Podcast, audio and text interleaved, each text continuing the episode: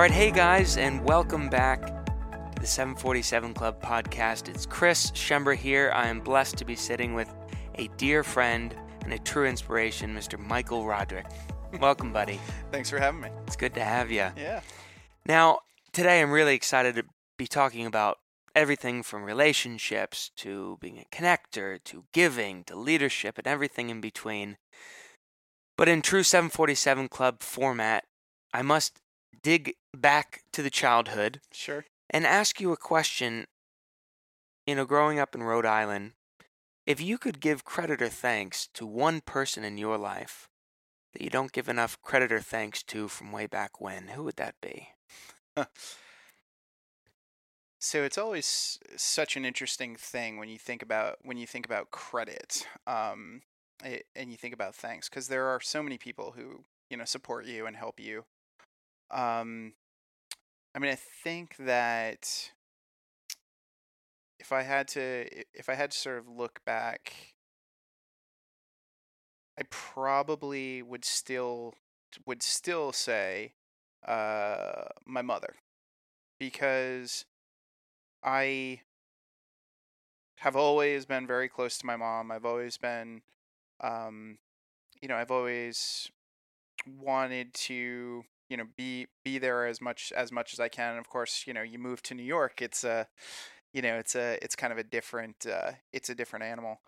Um, and I think it's one of those things where you don't you don't talk as much sometimes about your parents like like it's it's such an interesting it's it's such an interesting dynamic especially when they're far away um and you know i haven't i haven't spoken a ton about you know my family my background you know all, all those different types of things because they often don't come up i think that if you leave a um a particular place that you've always called home, there is this element of suddenly you've started another life.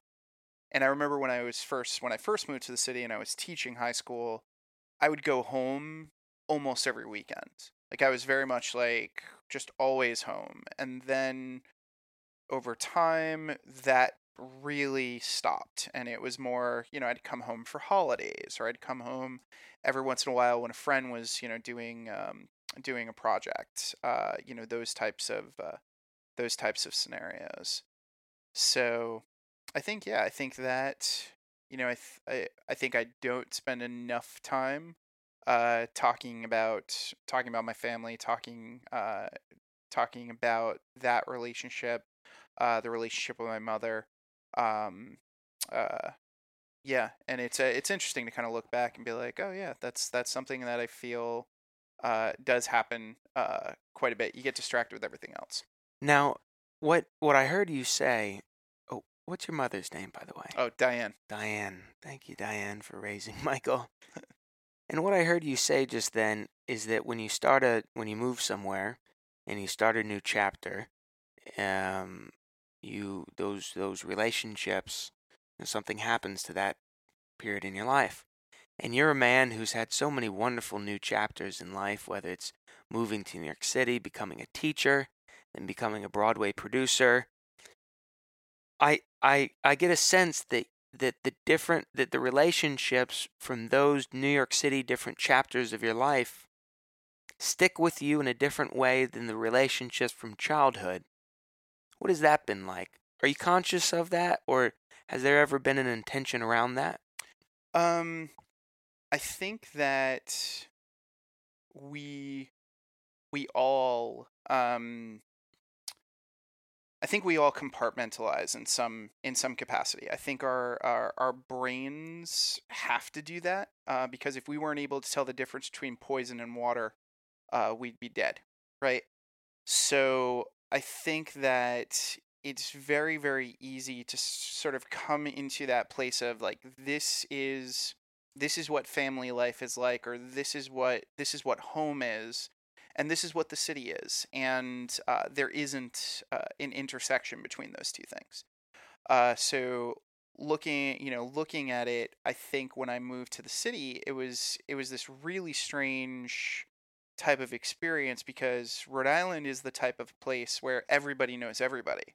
It's so small that you are not going to go anywhere for the most part without seeing somebody that you either were in school with or somebody that you've you've worked with in in some capacity whereas the city has a completely different element. You can get lost in the city if you want. If if you try hard enough you could actually just like completely disappear here. Um and while you know being the type of person who spends a lot of time connecting people in lots of different areas, I now do run into a lot of people that I know uh, on a on a regular basis in the city.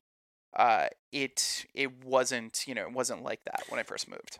So a question on the the connecting part. Yeah. And relating it back to the childhood, I I I was once I once stumbled upon a quote that said, "There's no prophet in a man's own land." those are, that are the closest to you will see your growth the slowest. You're less likely to do a favor for those that are closest to you than a weak connection. Mm-hmm.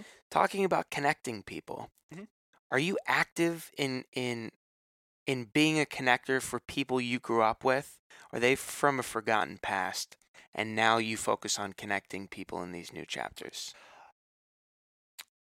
I think it varies because I do have friends uh, from home who I have made introductions for and, and helped. Um, but it is interesting because I did have a very, very small, like when I look back at, at home, I did have a very, very small sort of circle of friends, really. Like I can, I can think of probably four or five um, people who who were friends. Um, you know, I think like you go through college, you go through high school, like all these different types of things, uh, and you only have like a certain group of people that you do stay in touch with. Uh, and then there's also the aspect of there are a lot of people you just lose touch with.